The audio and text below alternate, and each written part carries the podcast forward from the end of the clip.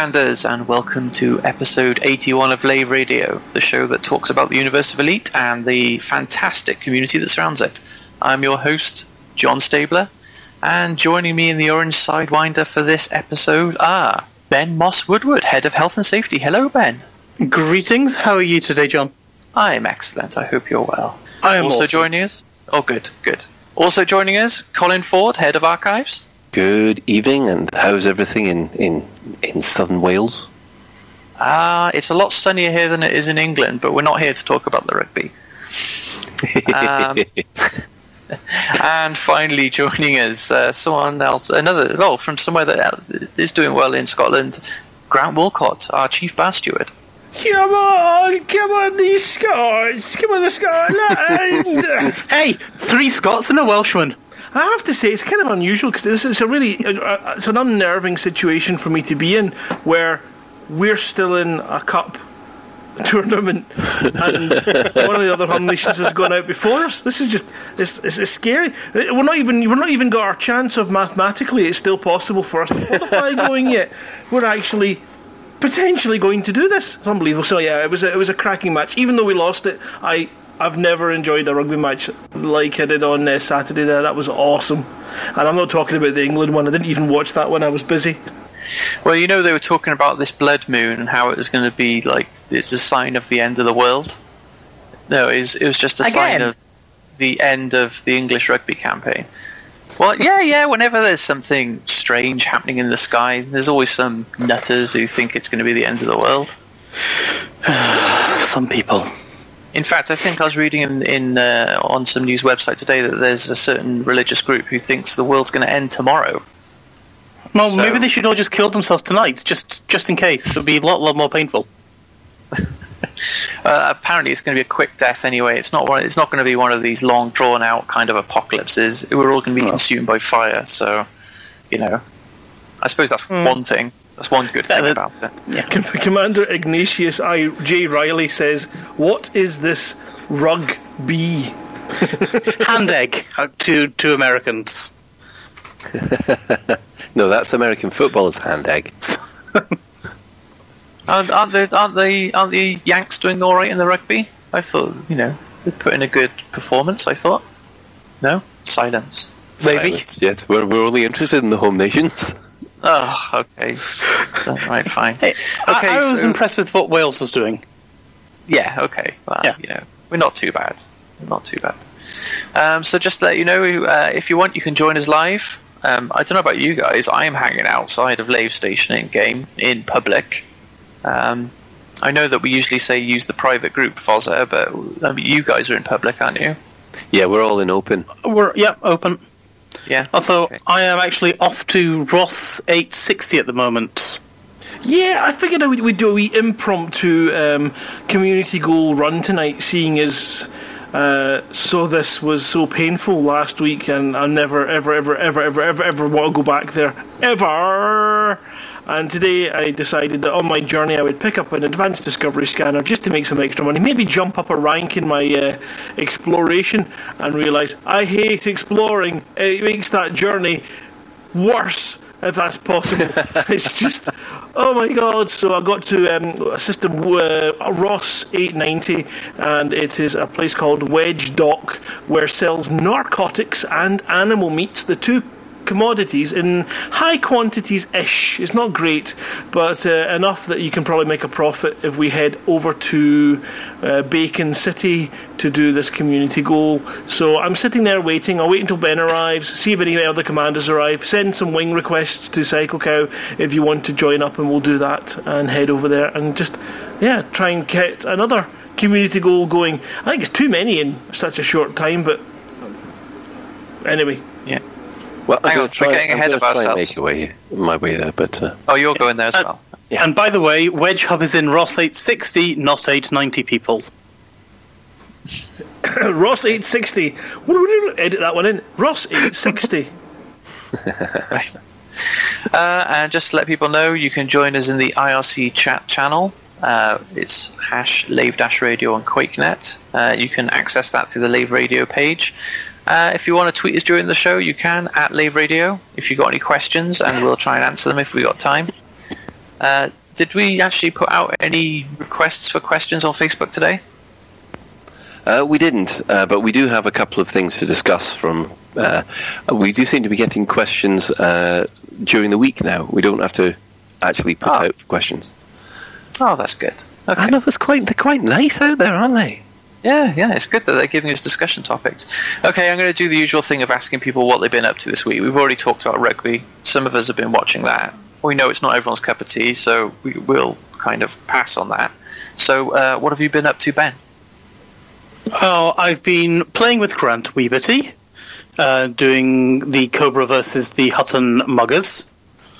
No, the Cobra versus the Vipers for Hutton Mugs versus Code or something like that. And then on Sunday, I was playing with Kate for most of the afternoon. Lucky you. It, it was good fun. We had lots of fun in Sidewinders around Slough. And I actually, I, I have to officially say this. I promised Kate I would ask for the Lave Radio crew to stop dumping um, bio waste in and around Slough. It's getting very messy. They can't cope with it. They've had to recruit people to try to get it cleared, and it's just not working. Oh, well, I, considering I've never been to Slough yet, because, well, it's Slough, but I don't, I don't think it's us that are actually doing it anymore. It's when oh. I go to press flush. Oh, it's all Grant's fault. You know, don't you just have a wormhole going from Winard's Hole back there? It's actually it's, it's where we get all our material for Dockers. So, Colin, what have you been up to? Something interesting, I hope. Well, yeah, I've been doing a, a few things. I mean, I joined in in, in the code versus uh, truckers thing for, for about half an hour at the end of it. It was very intense, the ones that I ended up in. Uh, maybe I just timed it right when the code were coming in at, at full throttle. Uh, out of game, however, I've been working on the miniatures games and for Fantasticon. And I'm pleased to say I now have a full set of models and stands, which, um, if you look on, on Reddit, you'll be able to see uh, a, a some badly painted models, but they from a distance they look cool. uh, and they'll be used uh, in the miniatures game at Fantasticon. So the game is almost ready. I think we've just got um, two more ships to, to come in, uh, and uh, we'll be ready to go. Okay. Grant, there's your evenings. Well, what have I been up to this week? We did the So This community goal last Tuesday. Uh, this, or as I'm now calling it, the Sod This. It was uh, a bind, and then of course we had the Hutton versus Code battle on Saturday night. We had all the organisation that we had a Thursday night um, tuition and tutorial for people who came along to learn some tactics and how to get the best loadout in their Cobra. We then took them on in the fields. There was Twitch streams everywhere. There was oh so many people in this Lave Radio TeamSpeak channel. We had ah a, a countless rooms occupied with wings of four. One with about eight people in it because we tried to put two wings together. Um, we went out into the void. We battled hard. It was epic. And then of course. We finished that up on the Saturday and instantly had to start planning for the Hutton Mug convoy this weekend, which is going to be equally epic. And we are going to meet at a particular station that I can actually tell you now because it's kind of been mentioned. Let's just say we're trying to keep the route quiet because we don't want the pirates to know where we're going. so we'll be leaving from, and this goes just between us. Okay? Don't pass this on to any pirates. We'll be meeting at Ross 154 at 8 pm on Saturday. Our final destination is, and don't let anybody know, Chaviano Gateway, which is a perfect scientific research base, and it looks awesome. For the entire journey, we'll be arriving in a system, waiting for a two minute timer before we jump to give a chance for everyone to catch up. So even if you're on the Xbox version, because it went live so they can join us, just tune in to Hutton Orbital. Uh, I think we might stream on Lave Radio as well. No, we can't we can't. There's all sort of issues with sort of licensing and things. We've got to be very careful. So we'll be on huttonorbital.com, the radio station there, and we'll be on twitch.psychocow. We'll probably host it on Lave Radio's Twitch channel too, so you can catch it there. Come and join in with us. Just remember, you have to go and get your mugs first. If we were to do a convoy to go and sell the mugs that included getting the mugs, that would be an hour and a half of extra gameplay slapped on just for the drive. Then there's the queue to get the mugs. So, for the rest of this week, we will have small ships based at Hutton Orbital. We're hopefully going to have a, a loading of large ships on Thursday evening, um, so we'll get some information out about that as well, so we can help load up bigger ships with Hutton mugs and with the gin as well, so that you've got a nice set of rares ready for the convoy on the Saturday. And then we're going to go out there, we're going to sell that stuff, make huge profits. Uh, it is an outpost, so something that I'd missed and, and didn't realise this is an outpost that we're flying to. So those large ships who are thinking, excellent, I'll be able to get a full hold of stuff and make an absolute killing, actually we'll have to unload you at the other end, technically.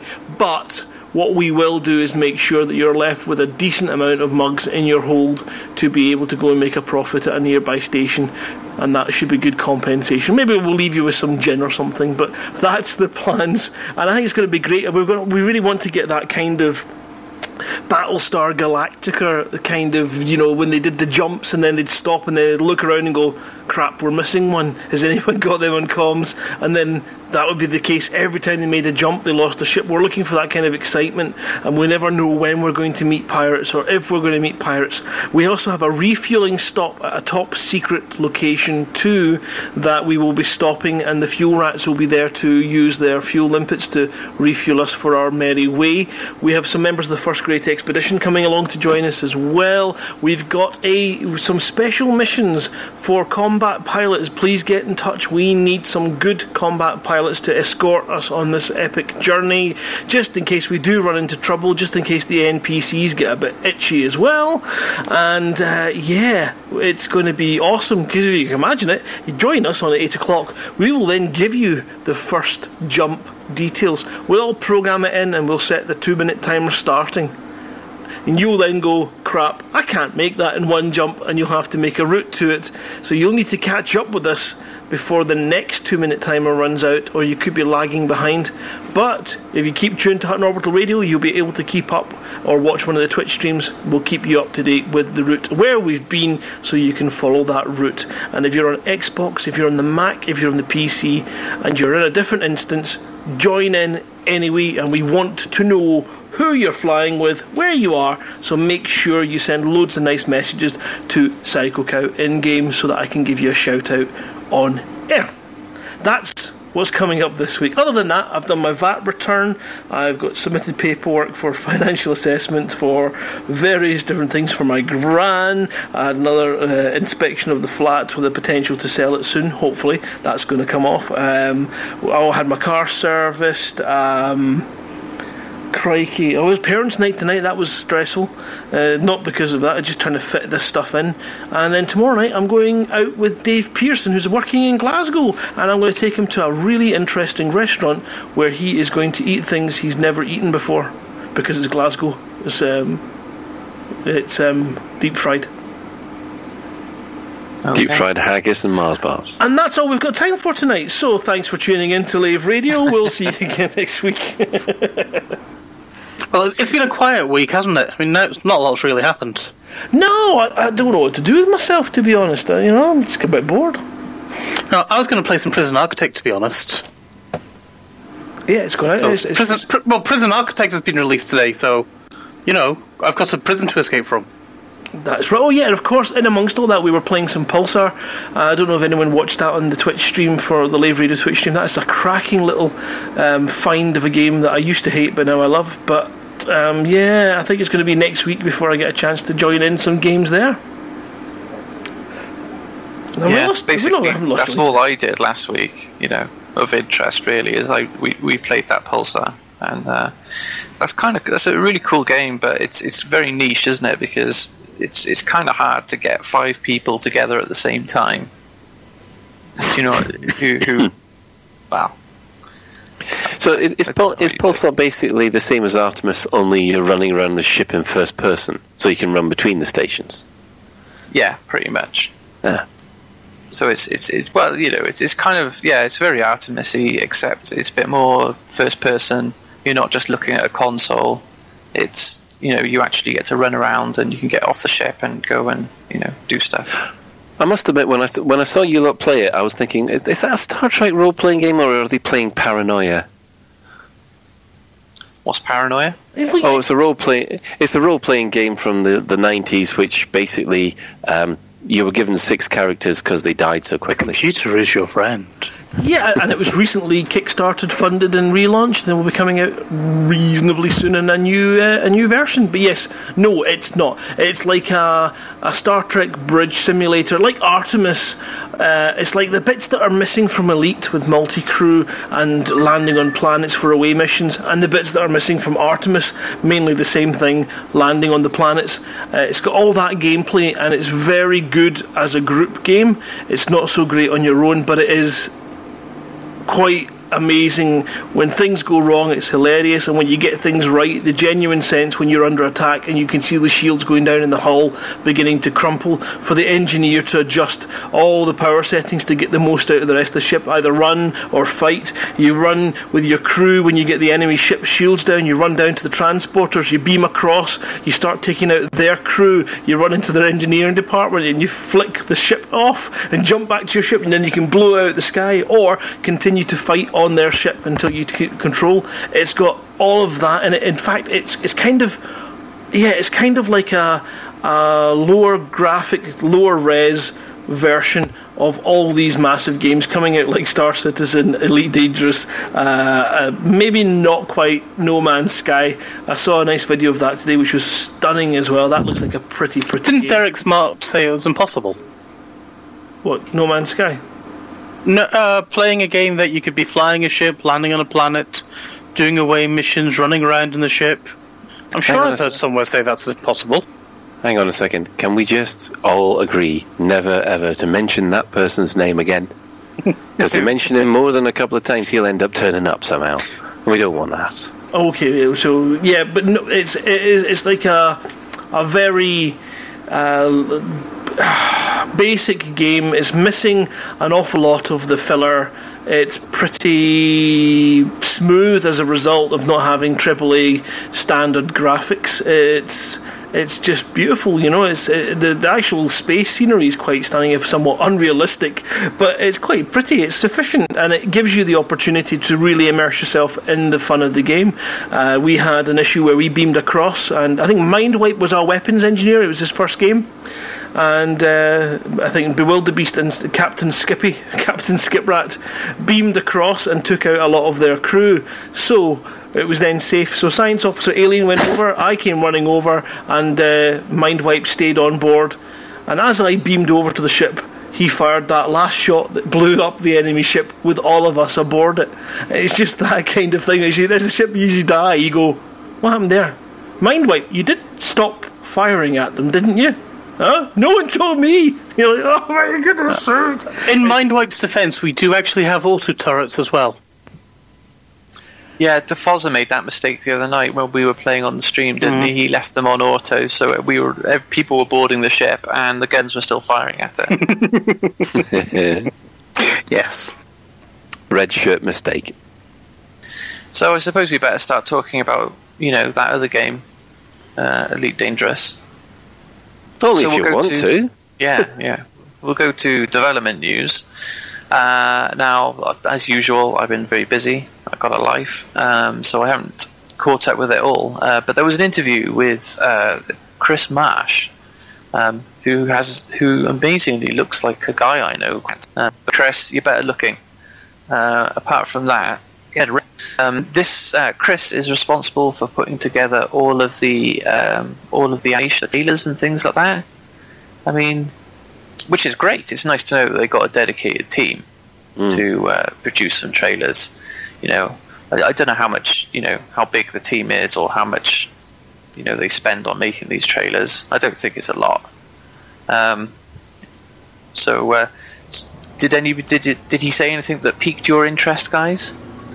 Um, he was more just talking about his kind of job day to day of you know the process of putting together trailers.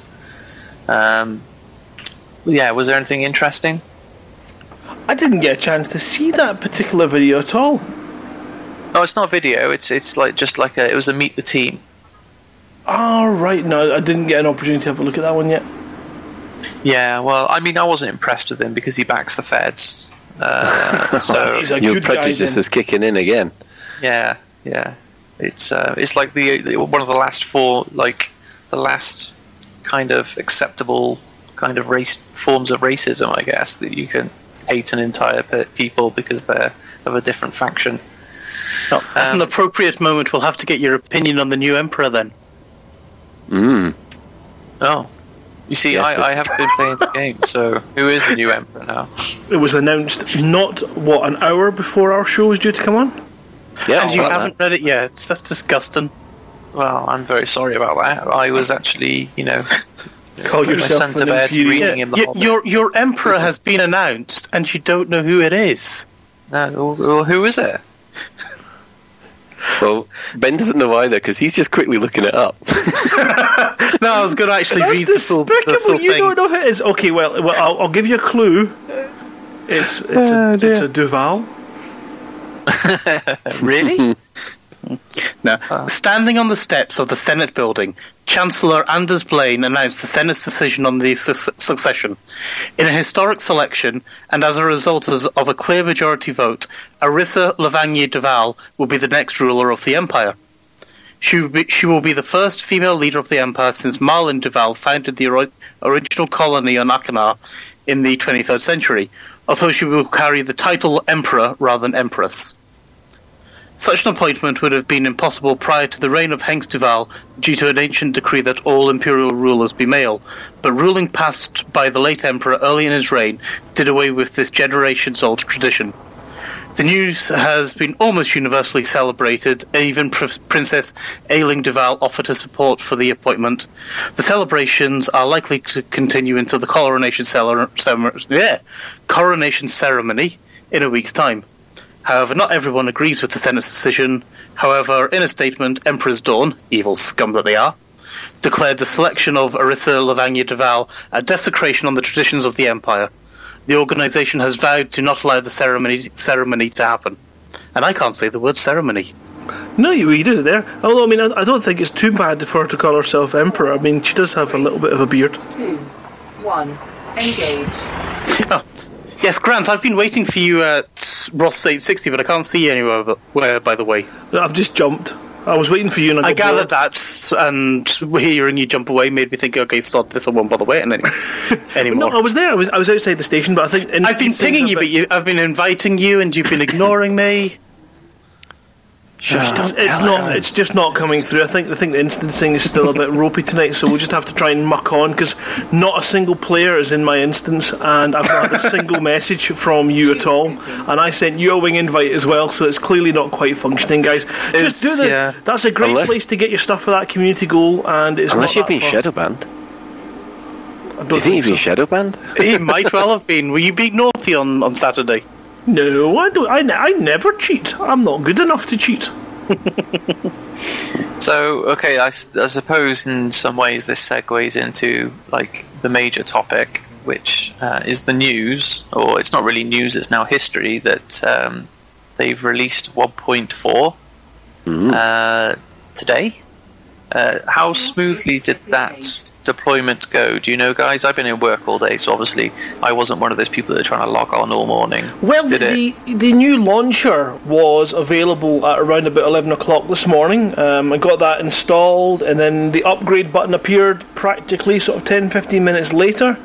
So, got the thing downloaded in about 10 15 minutes, and then the rest of the day was spent just waiting for the servers to come back online. And when they did, it was very ropey indeed. Very ropey. You would get. Um, constant error servers, uh, server, server errors and uh, disconnections, and you'd get into the game, do a jump, and then knock off it again, and it was very, very ropey until about an hour ago, and then it kind of smoothed out. Now they were saying that the issues were just the sheer demand on the servers that were causing problems. So it was a bit ropey, but it's good now. Okay, so it not too bad then. Not quite as bad as GTA was when you know GTA Five when they first made the, the multiplayer available.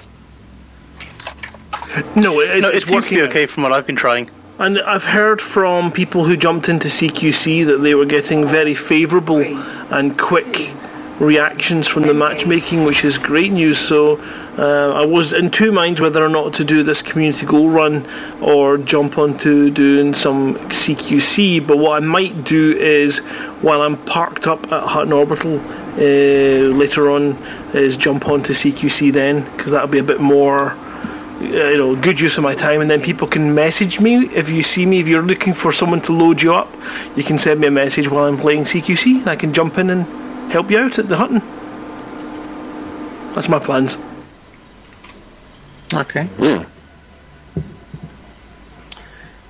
Uh, I suppose. Uh, so, so what actually is in this update then? Um, it's been such a long time since I've um, s- since the last update. It seems that I'm trying to work out what's actually in it. Apparently, there's more missions. Yes, th- I th- mean- there's Sorry. there are yeah there, there are more there are more missions. Um, they uh, they extend over um, a couple of systems. Um, excuse me. Uh, we do have uh, new ships. We do have. Uh, oh, someone else is going to have to take this over because I think my guts are going to be coughing up in a minute. So yeah, we've got the Imperial Eagle's been added, the Federal gunship, the Federal assault ship. Um, you mentioned CQC already, didn't you, Colin? No. He's Okay. still coughing. He's still coughing. Um, so yeah, this I, I guess the the main thing has been CQC being added to the game, and I think we we've all played that now, haven't we? I know Grant has, I know Colin has. Have you, John? yeah. Yeah, yeah. No, I played it a bit. Um, uh, it's okay. You know, I was a little bit disappointed in it, to be honest. One. Um, Engage. because uh, I'm at, I was probably one of the few people that it could potentially appeal to, in that I do like good old kind of deathmatch game. But um, I don't know maybe I need to give it another go. Um, it just seemed like a lot of hard work, maybe because the matchmaking wasn't great. You know, Well, just to get. It Could well be. It does sound like you need to get onto a, a decent wing of people, uh, and that'll make a big difference because some of the most exciting stuff in CQC is capture the flag, and if you've got a good team and you're in good communication with each other, uh, it can be extremely satisfying. It feels like you're doing something pretty special when you're. Um, Managing to score points. Team deathmatch is equally enjoyable, and I do like a little bit of solo deathmatch too, just for the wanton destruction. Well, you know, I do like objective-based stuff. So, um, you know, and I think I did give capture the flag a go, and I think I, I got the flag, but I didn't know how to drop it off at my base. Is there something Just you fly through your do? hole. All you do is fly through it. No, well, there's, Oh. a, there's, a, there's, a, there's a caveat because you can only capture their flag if your flag is still where it was. So where your flag is and where their flags are is your capture point. So you pick their flag up and bring it back to where your flag is, and as long as your flag is still in situation, they haven't nicked it, then you cross over your flag, and that essentially captures it. So you've got that point where both teams have got each other's flags, and you've got the flag carriers on both sides trying to stay alive long enough for their team to kill the opposition's flag carrier and return the flag so that they can then carry you know capture it and it does lead to these wonderful kind of tit for tat battles and high octane bits when you're you can see they're about to kill your flag carrier and return it so you then fly over in the hopes that you can stop them or recapture it before they cross over it's that's where the excitement comes in that's the real real fun parts Okay, cool. Um. Timed assassinations was one thing that kind of jumped out at me when I was reading through the the patch notes. Um, now, I when I played Frontier First Encounters, I don't think I did any assassinations, but does anybody know anything about these? I mean, to be fair, it's only got. We're five not today. getting those ones yet. They're coming.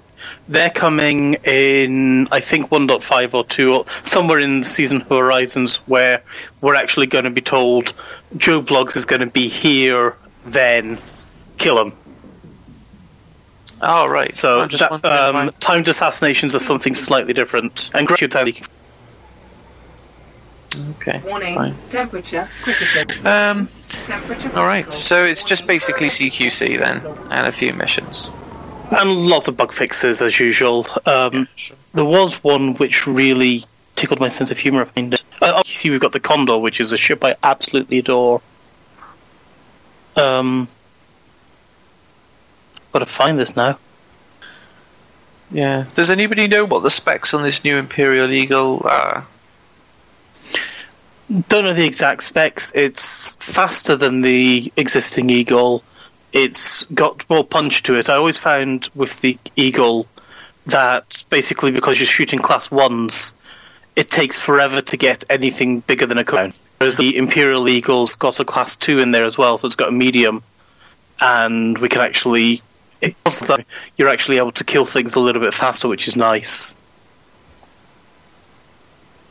Um, okay. I, I really like the Imperial Eagle actually.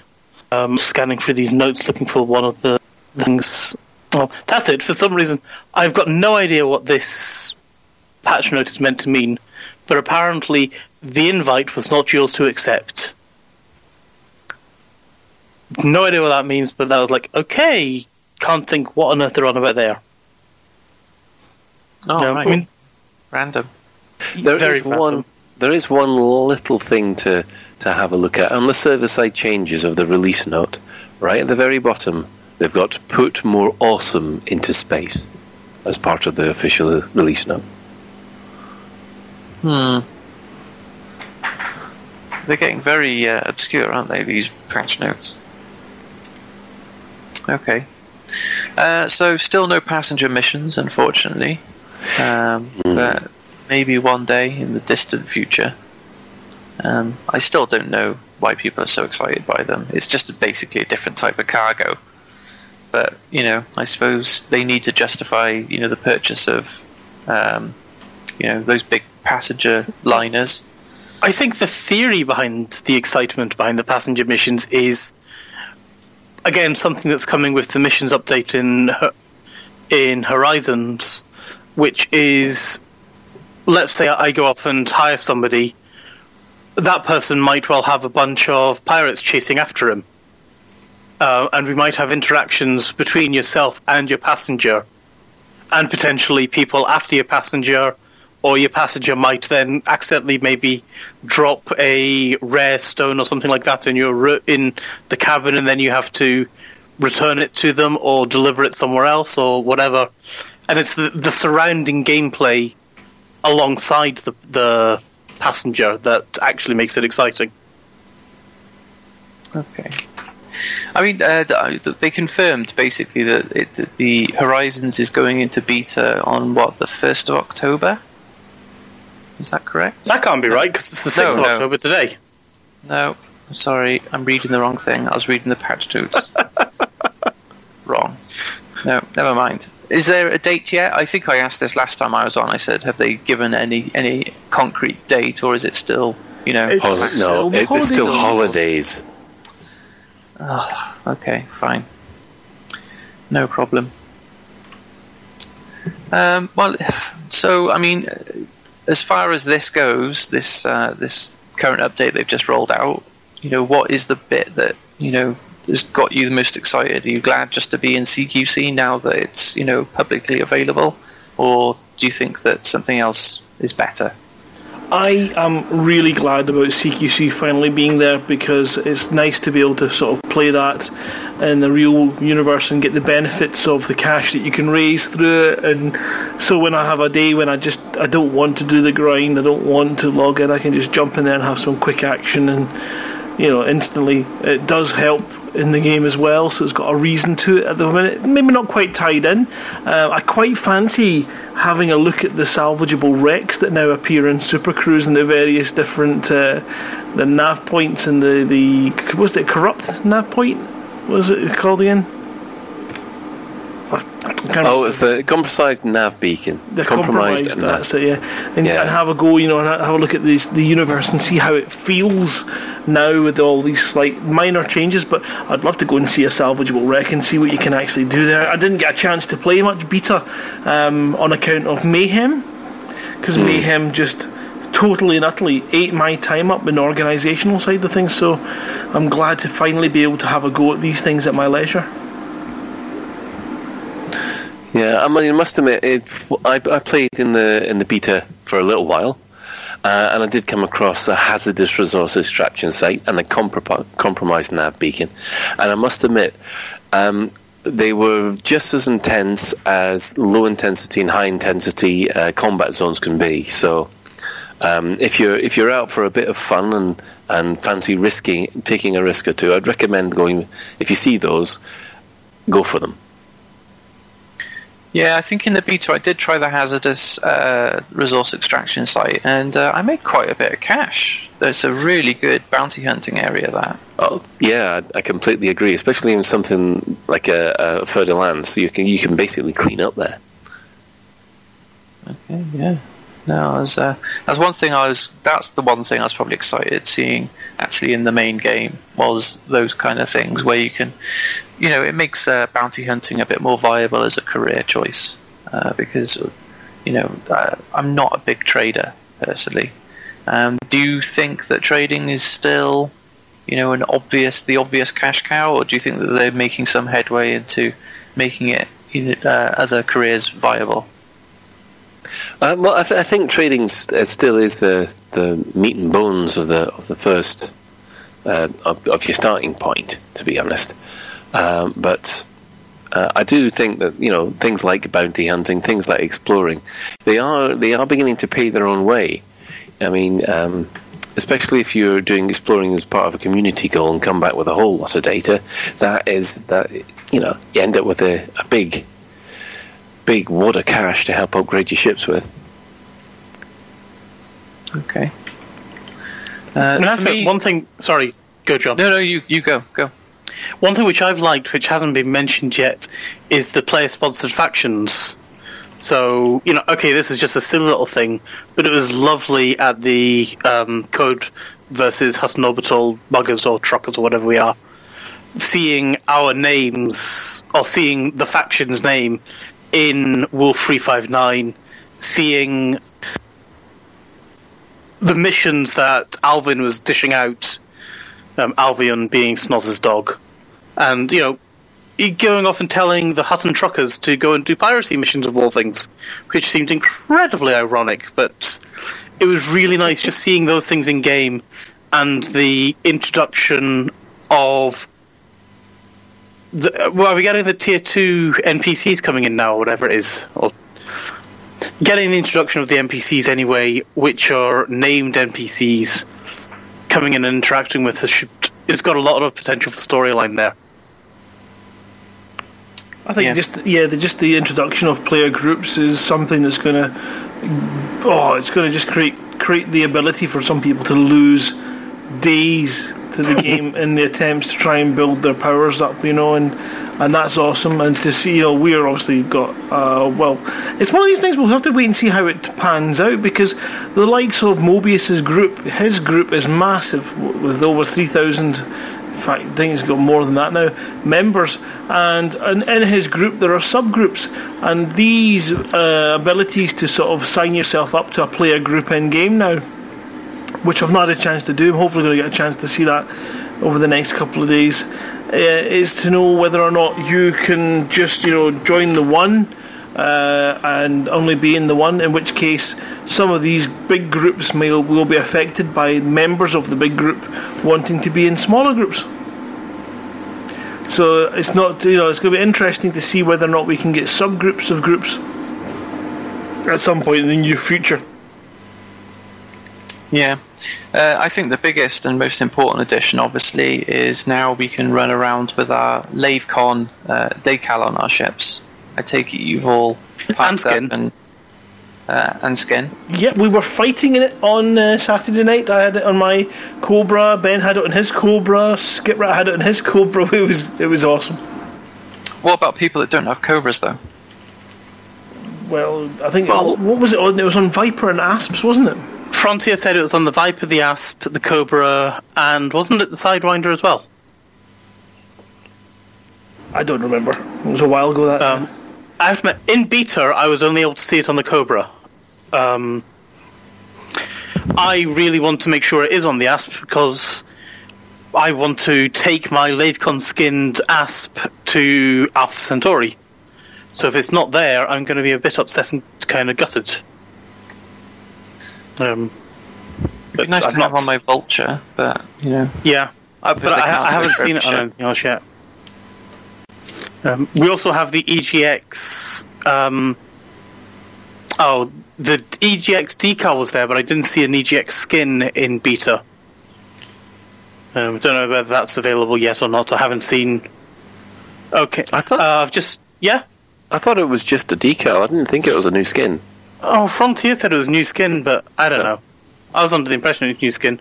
Dobbo has just told me that Dobbo can't put the uh, LaveCon skin on his asp. He has tried. So we might have to find out what's happening with the LaveCon skin on the other ships. Oh, that's sad. Because I, yeah, I'll be very upset if I can't make my asp look with the LaveCon skin because it looks very pretty. Uh, for those of you that do love uh, CQC, um, what I think is fairly big news, they're going to be setting up a CQC tournament with uh, some prize money. Oh yes. Just Yeah, a that comment. would- thousand dollars. Well, their prize fund is hundred thousand dollars. Um, the actual first prize is fifteen thousand dollars. Why am I hearing beeping? Grant, is that you again? Yeah, I think I'm about to uh, die a horrible death. in a Explode? second, guys. Um, Oh, because you're hosting the call. yeah, that's that. That's not a good sound. I No. cannot do anything. All my systems are now frozen, but it will hold the call up until such point as it goes blue screen. So um, I will leave it, not touch anything, um, and just sit here and, and yeah. No more playing games for you. no, I'm stuffed. oh Lord, I had that a couple of days ago as well. Just having, but can't do that if you're if you're streaming. Okay. Um, so, all right. Well, obviously, we all want to win lots of money in a CQC tournament. I'm still not sure whether it'll motivate me to play it. But Oh, come see. I on! Could- You just got to do. We're we're already in TeamSpeak, being going uh, absolutely ape for it, and like going right. We need to get teams organised. We need to really, you know, really get into this because it's going to be it's going to be awesome. Hmm. Well, I'll give that capture of the flag another go, and maybe it'll hook me this time. So, um, also news today that uh, it's it's the game's now live on Xbox, Box Xbone. Is that right? oh, don't say X-Bone. They get very annoyed if you call them X-Boners. I didn't call them X boners. I just you know X bone. It's just a nice little shorthand. Okay, the Xbox One. It's now available. Um, I don't suppose anyone knows how successful that rollout was, because that's separate to the PC one. Well, from what I've heard, I mean, I haven't been able to put the the Xbox one on tonight because the uh, uh, I'm, I'm afraid a Lego Iron Man has been um, been in constant use on that on that thing.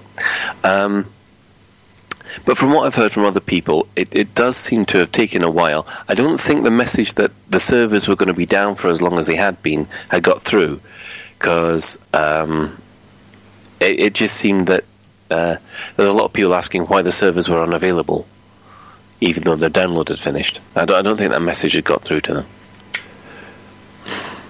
Right, yeah, they kind of expected it to all roll out in one go and it would be back up as soon as they finished downloading. Something Yeah. that's that's come across. It's one of the little bugs that's come across from the beta is the repair all for ten credits paint job issue.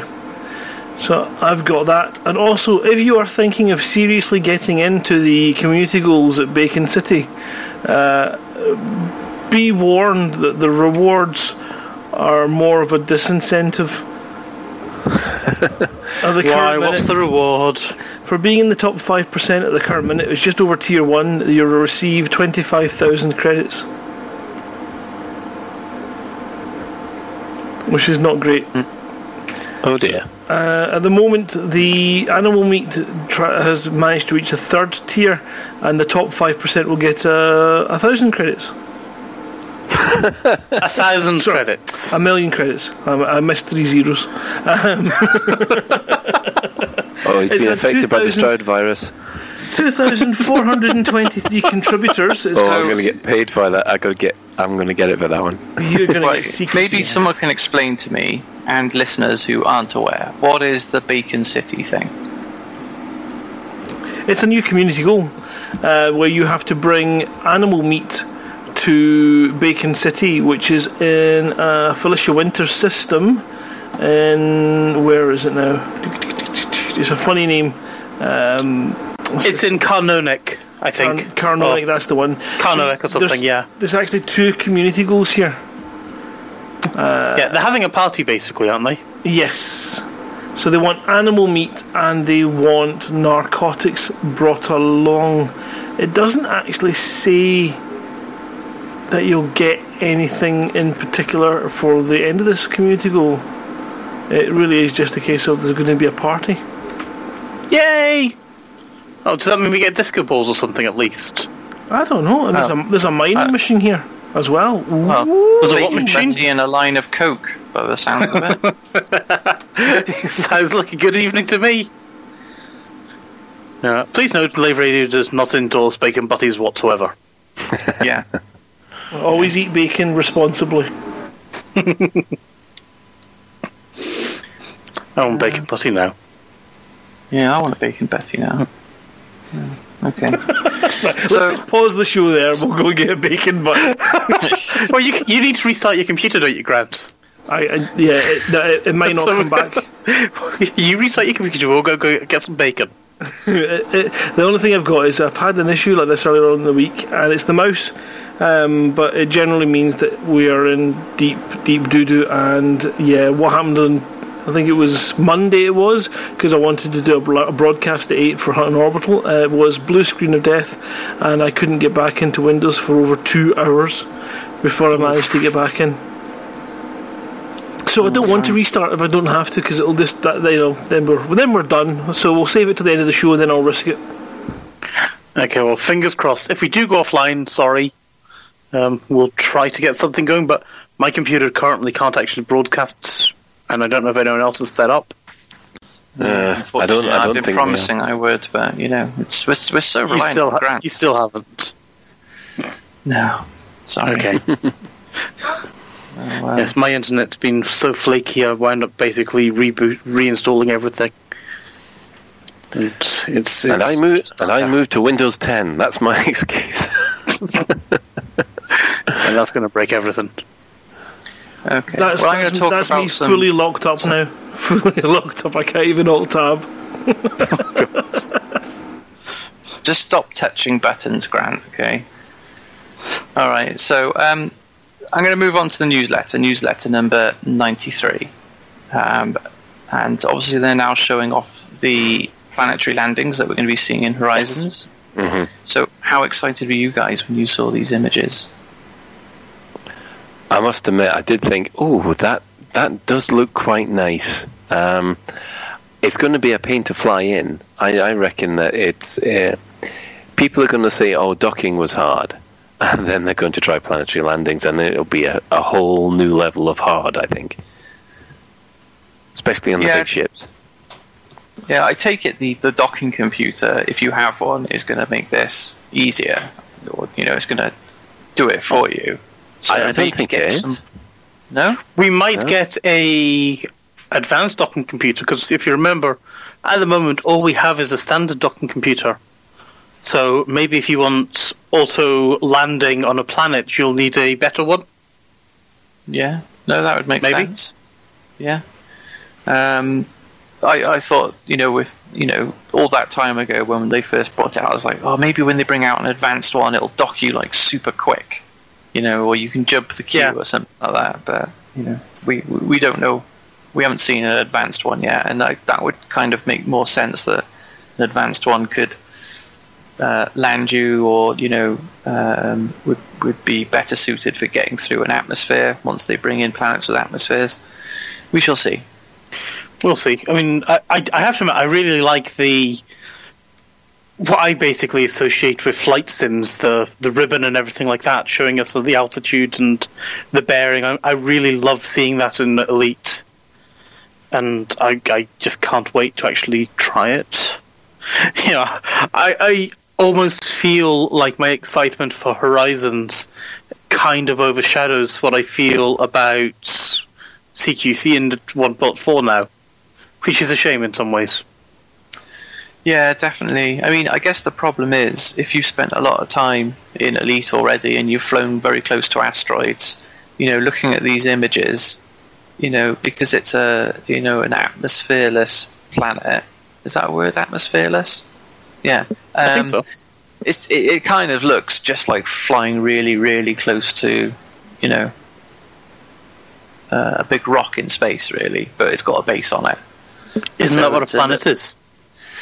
Uh, yeah, you're right. Yes, completely, hundred percent. But I mean, it's it's very barren, like a rock in space, and so uh, you know, it's it's not quite as uh, you know impressive, I guess, as you know maybe landing in amongst some trees or something on a on a vast, you know, I'll tell the moon that you find it boring. yeah, Yeah, yeah. Yeah. I, I don't think the on the images are boring. I mean, I was I, I'm kind of with you on the the UI changes. They do look cool. Uh, the scanner with the the height map on it that looks cool as well. Mhm. So um, yeah, I, I think there's a lot to get excited about there. Uh, just But obviously, everything it's just baby steps as Frontier are very wisely doing. Not we're not mentioning it as another game, but you know, Frontier I think are making a very wise decision with their series of contents, as opposed to promising the Earth and maybe having problems delivering that. yeah, They- they've just promised rocky planets for now. Yeah. uh, and delivering that, and then they'll they'll move on to you know Earth soon. You know, um, there you go. So um, yeah, so I thought yeah, definitely worth getting excited about, um, and it's not that too. It'll be Christmas before you know it, definitely. True. So uh, yeah, so Mm. it's, you're allowed to get excited. It's official. It'll be a nice Christmas present, just in time for when I'm going to be away for about a month. Well, it's But I typical, have that- isn't it? You know, Yeah. you're meant to be spending time with the family. It's that time of year, um, but you're not. You're going to want to be, you know, landing on planets. No, I literally won't be able to because my computer will be down in Birmingham and I'll be up in Rotherham. So I will literally be away from my joystick and Cobra and everything like that. Unless I can somehow make my really, really terrible. No, I'm not going to even think about that. That would be bad. That would be naughty. say, can't you just take the computer with you? Is that not I? I, I, my, my, I wouldn't want to take my whole desktop rig up with me up home because I've got nowhere really I can play it. I was just thinking, could I play it on my laptop? But it's works laptop, and that would be very naughty for me to install Elite Dangerous on it. Oh, okay. Yes, enough. that'd be that'd be wrong. Uh, okay, so uh, I tell you what, I'm going to jump into Community Corner because I think some more interesting stuff's happened there, um, and with some of the questions than perhaps you know with the development news because everyone's just been uh, uh, Frontier have basically been at EGX. I mean, was there, and this kind of segues into the one thing that I thought was interesting about EGX, and that was Obsidian Ant with his video kind of review or preview of the Vive. Has everyone seen this? Yeah, I've seen that. Uh, I, to be honest, I was quite impressed by the way he reviewed it. Uh, obviously, if, if if you haven't seen it, uh, after finishing listening to Lave Radio, go have a look on YouTube on, the, on his uh, Obsidian Ant channel. or Um, if Grant's computer crashes, you can go and look at it then. yeah, true. Um, so Yeah. this video was it was I thought it was very good. I've seen a couple of different uh, people's opinions on the Vive. People who have tried it out. Uh, the first the first opinion I saw was that there is still very much a screen door effect um, with the Vive. Um, obviously, not as bad as the uh, development kits, the Oculus development kits, but it is still kind of there. Um, now, Obsidian Ant didn't mention that, but he he did have a lot of other positive things to say about it. Um, what what did you think then? Well, yeah, it, it was his description description of the actual colours and um, how, especially in the Oculus Rift, you can you can you know you can still make out the lines because the resolution isn't um, isn't as good as it is uh, as you're expecting. Uh, but you get lost in the immersion. The thing about the the, the Vive is that um, he was saying that the colours and the resolution is so much better that you, you kind of forget that you've got the headset on, um, which is you know what we're aiming for. Um, from what I understand, the Vive and the the released Oculus Rift, if you believe the the tech websites, they're going to come out at pretty much the same specs. So I think that that looks quite good for uh, for these headsets in the near future. So on paper, then the Vive really is going to be, you know, an alternative, you know, a viable alternative to the Oculus. Then, Yes, it is. I, I would say so, but Um, not as cheap as a I- Google Cardboard. Well, what is? Um, the other thing is, I mean, there's been a lot of positive things said about the Vive, especially in terms of how it, how the motion tracking actually works. You know, it's a bit more suited to if you're stood in a large room with some open space. Um, you know, it, it's kind of geared towards that kind of experience rather than um, the the Rift, which I don't know via testing various um, you know uh, pieces of software that, that people have put hacked together. Um, you know, the that really does seem to be geared towards sitting down in a chair and experiencing things like Elite Dangerous. So, um, in terms of, I mean, are you planning on buying one of these, Colin? Well, uh, at the moment, oh, I'd love to buy one. it's just whether or not I could afford it. Um, it's it's certainly a viable alternative, but I think in both cases of both the Oculus Rift and the and the Vive, I would have to um, upgrade not only my graphics card but probably my, my whole machine. And uh, I, I don't, and considering I only got this machine a couple of year, a year ago for Elite Dangerous, I think I might have to. That, that's a justification I'll have to pull out of my hat somehow. Grant, are you still with us? Grant had to go and pick up his son, so probably not. Oh, right. Okay, fine. All right, all right. That's fine. But his computer is. So Well, no far, uh, hopefully. yeah, it was. It was. Oh dear. Yeah, this could go really downhill now. So, yes. Ben, have you? You've. Do you? Did you buy? I tried the. Did I buy tried what? the Sorry? Vive? was- I tried my the Vive first with EGX. Yes. Okay, okay. My first question was going to be: Did you actually buy a uh, like a development kit for the Oculus Rift? No. Uh, or, okay, fine. Um, did you use one for any length of time apart from you know maybe at LaveCon or something Just like that? playing with them at, at the Premiere and Elite Meet. Um, long enough to have a play with it and think, okay, that's kind of nice, but not long enough to get motion sick or anything like that. Okay, um, so you went to EGX. Um, yes. Um, go on then. We'll segue slightly. How was it? EGX itself was awesome. I loved it. It was great fun. It was so nice meeting the community. Um, I have to give a shout out to Commander Hardly Dan, who I got in trouble for today, considering I basically was talking to him a bunch of times because he, he was basically going round and round and round and round the queue for CQC, and I just kept talking to him in the queue, just nattering away. And I got in trouble for him, from him today for not interviewing him for Lave Radio. I was like, oh, Oh. sorry, I was too busy talking to you. Did, did, did, Um, was there a reason why he thought that he needed to be interviewed? Just because I was interviewing absolutely everybody else. oh right, okay, fine. I was, in- uh, yeah, I was talking to him, and then someone would come around, and I'd just like interview them, and he and I were just talking away. Because he and I were talking away, I just totally didn't even dawn on me to interview. Oh right, okay, fine. Yeah, a bit he's he's he's a lovely lovely gentleman. Okay, fine. So, all right. So you've tried the Vive, and Yes.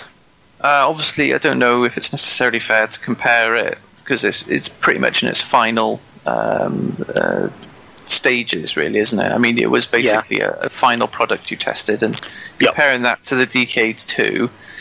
But how did you feel about it? It was nice. Um, I didn't. I noticed the. I noticed the screen door effect as well. Um, but it was nice because maybe because it's designed for walking around and everything like that as well.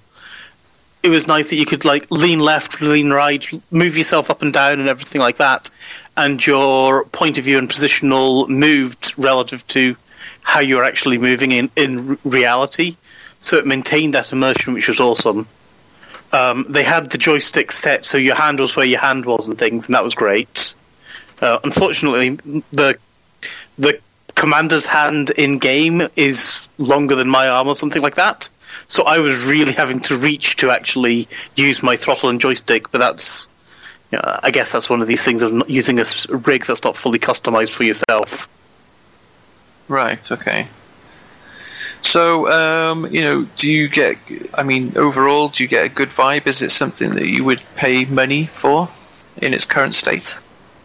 I have to admit, I'm probably the wrong person to be asking for that because I'm. I, I've never been impressed enough with VR, thinking, "Wow, I have to stop what I'm doing and get that." It's nice. It's a gimmick, but I'm not convinced I would rather use that than actually use a good monitor uh, monitor setup. Um, I like the idea of actually maintaining a, a foot in the real world or something. I guess uh, Okay. knowing what's going on around me, and I, even if I'm in a room where everything's closed and locked and things like that, I don't like the idea of having headphones on, having something over my eyes, and not being able to know what's going on in reality around me.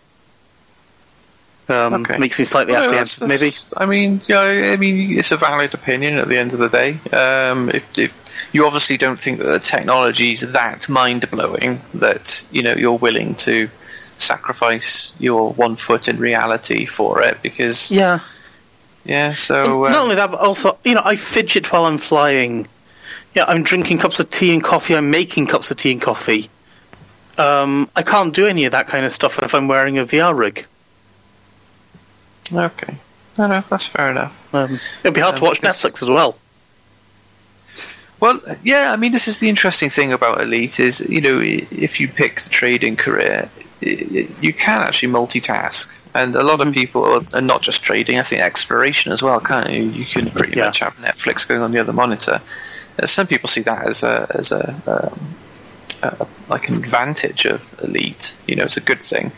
Um, whereas personally, I, if I'm going to play a game, I want it to, you know, hold my attention, I guess. Um, but okay, so no, it's it's it's good to meet somebody who isn't you know waxing lyrical about how the world's going to change because of VR. Um, I mean, what I would like to try, and I wish they'd done this in the demo instead of just playing the oh the training missions. I really do think that CQC in VR could just dial it up to eleven. Uh, flying through that tiny enclosed space, flying through those tunnels, wearing a rig, and like literally looking around behind you, trying to find your target would be very, very beneficial. Whereas obviously at the moment we can't look behind us. You know, and that's something I would, I've always wanted in game is like wing mirrors or something, but we don't have any of that.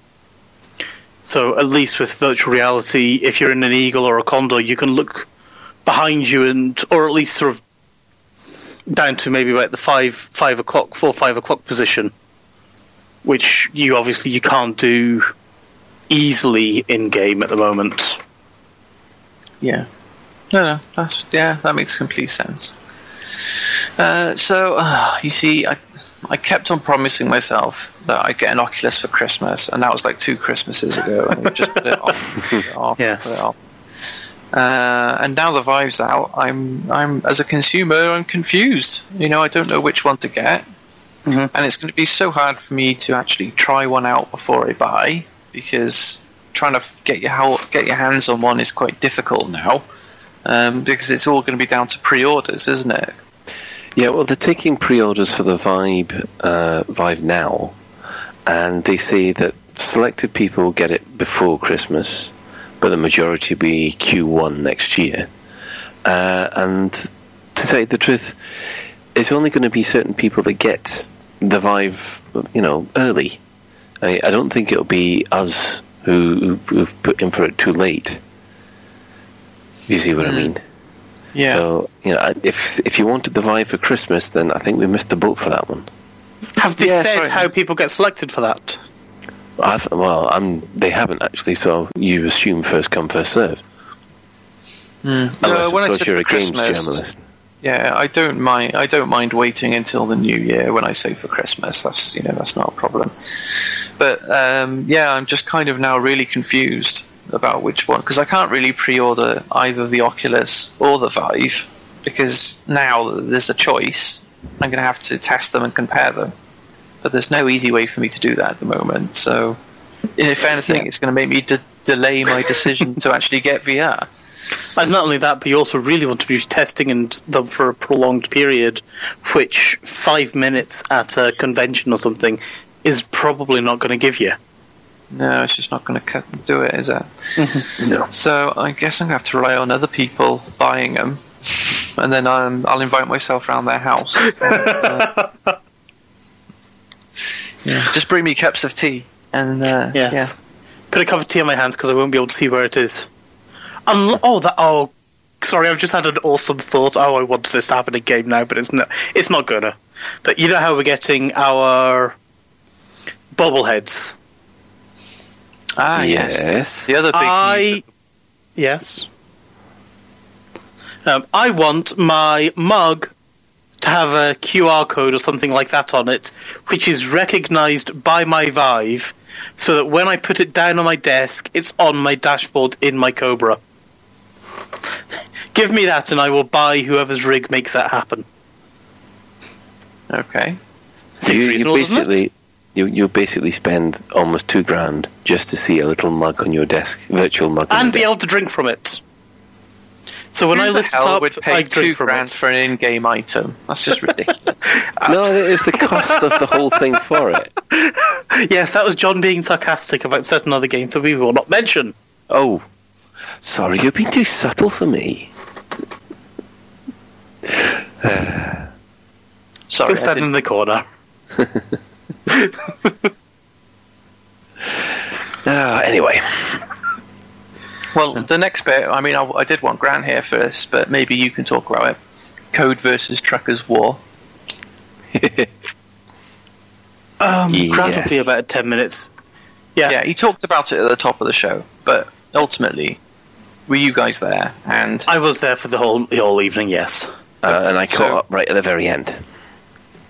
so maybe you can explain what the hell it was about, and Right, what, well- what started it, what the idea was, and you know how did it pan out? Right. Well, it all it all I guess originally started back in the Hutton community goal, where around about three quarters of the way into it, Code said, "Give us a bazillion dollars, or we'll blockade the system." And we just laughed and said, "Ha ha! We'll not give you our bazillion dollars. You can you can you can run off and Go forth and multiply. Yes. Um, and then Code said, "Well, haha, we'll come and kill you all." And they came and they interdicted a couple of people, and you know that that was all fine and dandy. And then I believe they also continued that threat on into other CGs.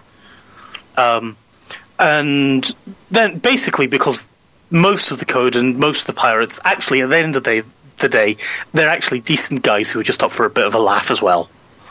Um, so Dave, I believe, reached out and like let's arrange a mayhem community goal with like a showdown between the Hutton mug and Code, and we'll give ourselves balance ships and we'll we'll have a bit of a war, a bit of a Barney. And um, they went off and did agree to all that, and the code boss and people like that showed up and on Saturday we had a, we we got on into our wings and eventually it took us about an hour to get organized but eventually we we tried to set off and it was really good fun. Um there were pretty serious instancing problems, unfortunately, because I mean, as you might remember, the way instancing works in the game is everyone who's in your everyone who's in your friends list gets a priority to be to see you. So surprisingly enough, we all had each other friended, and Ah, we only had a few of the of the code friended, and vice versa. So we saw instances full of Hutton people. Code saw instances full of code people, and ne'er the twain shall meet, which led to very unfortunate situations where a single Viper might drop in on like 15, 20 Cobras and promptly get his ass handed to him. And equally, a single Cobra might show up and get his ass handed to him by 20 Vipers. Um, we eventually managed to get things a little bit balanced out by basically working very hard at it. Um, we also had Well, can you? How do you do that? Um, repeated trials, trial runs. Uh, we were talking about, but we never did, sort of like winging up, say, two Cobras and two Vipers, and then jumping in together as a wing of four, de-winging, and then trying to invite people. Um, and basically getting the combat zone populated from that seed. Um, but thankfully, we didn't have to go to that extreme. Um, we kind of got mixed in because code were interdicting people in Super Cruise in order to basically get the in order to see somebody that, were, you know they could see us in Super Cruise, but when we got to the war zone, we were just all all with ourselves. So code were interdicting pl- pilots whilst flying to the war zone, and you know we had some good uh, four on four bits of fun there, where I think my wing we managed to kill one person and they eventually killed us all, but it was yeah, that that was good fun. Um, but then, oh, excuse me one second. Sorry, uh, but Dave went off and hired some people to run security for us a wee bitty, and apparently they then went off and basically blockaded Code's home port. So we wound up carrying the fight to their station, and Code carried the fight to our station. Um, and that, ba- because of all this happening, we all wound up seeing each other more as the evening progressed. So by 11 o'clock or whatever time Colin showed up, we actually had reasonable instances going on. Um, Okay. One thing which I found really quite interesting was the pirates have obviously they've got a mentality of live to fight another day because you know you die, it's kind of pointless, really. Yeah, it's not. Yeah, that's not a definition of a good pirate. So we all noticed that the second that a pirate lost his shields, he was running off into hyperspace. So, whereas the the cobras had a more bulldog mentality, shall we say, you know, deliberately maybe accepting the shield lost in order to try to get a bit more of the co- of the vipers shields down for the rest of their wing. So we might have seen more vipers running away, but we might have seen more cobras dying. Okay. Uh, but I thought I thought that was quite inter- I thought that was quite interesting. Just that you know their mentality is yeah I'm alive, whereas we just didn't give a monkeys about that. Okay. And I suppose the reason why code was causing you problems, I guess, is because, um, you know, flying to Hutton takes quite a while. And so Yeah. to get interdicted and killed is a bit of a pain. So they probably affected. Yeah, probably Yeah. affected you a lot more than other community goals that they were trying to. Um, We see one of the one of the problems with Hutton was the fact that because it was such a big trip out there, you couldn't repair your ship's integrity. Uh, and once your ship, we once we found that you know your ship integrity goes, then that has a massive effect on on the rest of the way your your ship handles. okay.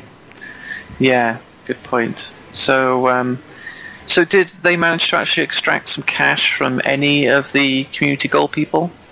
Did the Eckers like? At least not from anybody I've ever heard of. Um, Okay. But I have to admit, and I was watching the Pirates stream on Saturday, and you know, it was really nice actually just talking with them and interacting with the Pirates and having fun with them whilst we were doing our own things as well. Because you know, the, the, all the pirates I've interacted with have actually been really nice guys, apart from being pirates. Okay. Well, it all depends on the one you got. Some of them Yeah. just went out to kill you. The other ones who, the ones that Yeah, they're tried not to pirates; they're you- dicks, in my opinion.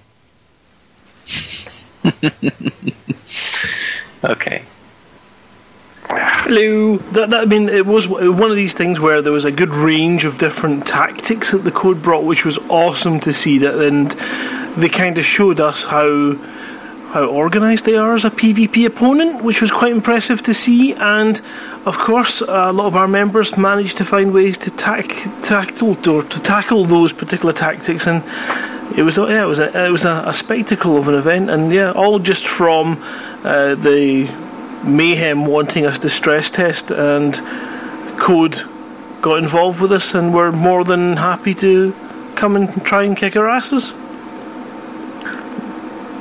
We didn't get to declare a winner either, so both sides say they won, and frankly, both sides won. There, wasn't any real clear big battle that you could say, ah, and the winner is the red corner. It was uh, really just that the winner was the fact that people who maybe thought being pirated would be horrific uh, found that PvP is not as off putting as they thought for the open mode, and that's a huge success. Cool. Well, now you're back, Grant. Can I just backtrack a little bit to what we were talking about before? We were talking about the Vive. Um, now you've had all of the Oculus Rifts, the different versions. Um, what did you think of, you know, the you know the initial reaction to the Vive? Might you be, you know, persuaded to go for that final retail model? I honestly have to say I'd have to try it. It's as simple as that. I didn't didn't get into the Oculus until I tested uh, Karash's Oculus. No, it wasn't. No, it was. It was Karash Elite Meet. He brought his Oculus down, uh, the original Elite Meet, and I tried it there. And it was that trial that sparked my kind of getting involved and trying each one because I had the confidence from that that it was worth the money. So I would probably need to arrange to go and, like yourself, uh, you were saying as well earlier on, actually try it before I could settle on thinking which one's the best. However, at the current moment, I'd probably just ignore that one and stick with the Oculus because I kind of know what I'm getting. Okay, so so the fact that it worked, it's more geared towards having like that kind of full room experience rather than the sat down one. You know, that doesn't persuade you that it might have some benefits over Oculus. Uh, I think you know these things. It's, it's, it's very much like Track IR. Um, you put it on, and you you, you, you as a sort of demoer. I demoed it down at uh, LaveCon, the first one, uh, no second one, second LaveCon, and I demoed Track IR and Oculus. And what you notice extremely quickly with these devices is that people don't bloody move when they're playing games. They sit and they stare at the centre of the screen. It's when you realise that this tech is a complete and utter watch. You can look around right now, play the game, and then you don't. You just don't ever do it. The Oculus is absolutely ample for that whole uh, piloting. You really just want to have your head movement, your your hands and stuff. I, I don't see that at the moment, having not tried it, I can't see that being any more a significant boost to the experience than you know being able to look around. So I think it may well be much the same as 3D television is now you know dying a death because it's just you know, it's a novelty. It's better in the cinema, and it's not so great in your home TV. So nobody watches it because frankly who wants to sit in the home with a set of glasses on? And the Oculus gives you that reason, which is that you can see around, you can look down, you can see everything, and it encourages that. Whereas a Track IR, which allows the same kind of response, nobody bothers with. It's an awesome tool, and you get used to using it as an extra controller. But when you sit someone down for the first time and you sit and watch them play, they just stare straight ahead. It's the funniest thing. You know, it's the same with probably with the Oculus as well. The majority of your time in game is spent, unless you're in combat or you're doing the whole spectator thing, you're staring straight in the middle of your dash right in front of you. Yeah, So, I yeah. mean, are you being like perhaps like a bit narrow in that you're thinking of it as like you know the elite experience? Are you not interested in other types of VR experiences? I'd love to. I mean, I'd love to try the Oculus with the Alien Isolation. It sounds, you know, that's the kind of game. But I would find that the first-person shooter would probably make me barf. Uh, I've got a terrible habit of getting motion sickness from games like Doom with the bob when you walk, and Star Citizen um, when we fired up their nice uh, first-person module. And it's stunning, it's beautiful, but the bob in that, I couldn't play it. It would make me heave after sort of 10 15 minutes of it. And to demonstrate it, I looked up into the sky, and the amount of swivel in the head position as you walk was, yeah, ridiculous. Uh, that needs to be brought right down for me to be able to take it without having to have medication. Uh, so I couldn't imagine um, playing another game. I mean, let's face it, what other games would suit it? It's going to be racing car games. That might be interesting, but again, you're talking about a steering wheel in front of you, or you know, a joypad, a gamepad. Do you really need to know where your hands are to see that gamepad? Yeah. I don't see. Well, I mean, I don't see that- the if you- advantage until I try it. But then, same with Oculus, you know, you don't see it until you try it, and then suddenly it means something to you. And the potential in Oculus was huge. What have we got now? It's not really tapped into that. We've not got the kind of uh, world where you could be in an online lecture. Uh, for college with your Oculus on, so you can see around the classroom and stuff. You're not getting that kind of uh, technology. I mean, you've seen now that YouTube's got the ability to do these multi-position cameras, so that you can rotate your phone while watching a video and be able to see it from whatever angle, and you know, rotate your phone as if it's your head in the world. I mean, these these things are advancing hugely. So to find the benefit of it, I would need to try. it, I think before I could really convince myself that uh, I would want my hands to be you know, represented in games so that I can see what I was doing. I mean, a boxing game that could be kind of fun, couldn't it? Yeah, or a kung fu game. So you know that something you're like going to get to yeah. that stage where you'll make a punch or something, and he'll punch at the same time, and you'll see your virtual hand smash and break, and your fingers fall off, and it might just freak you out a little bit too much. Okay. Or you might, you know, be Um, fighting a wild animal, and you've got to try and do that kind of, you know, fighting. And again, you're going to sort of, I don't know, punch somebody that's sitting innocently with a beer beside you in the house. That would be a cool game. Vladimir Putin's bear fight. I would so buy that game. Well, apparently, the technique is to ram your hand down its throat. That was uh, the news story today for the man that survived a bear attack. Was this the same guy that, that said in that James Bond film that you just pull out the crocodile's teeth? That's the best way to immobilize it. Well, I mean, to be, to be honest, it's, it's, it's a it's a remarkable story that he had to been he had been bitten on the head, he'd been bitten on his leg, and the, the bear came back for another charge. And he remembered his advice that his old gran had told him, or his, old, his mum had told him, that you know, ram your hand down the throat. Their gag reflex is quite powerful, so it completely and utterly it worked. And you know, he is alive today uh, to be able to tell his story.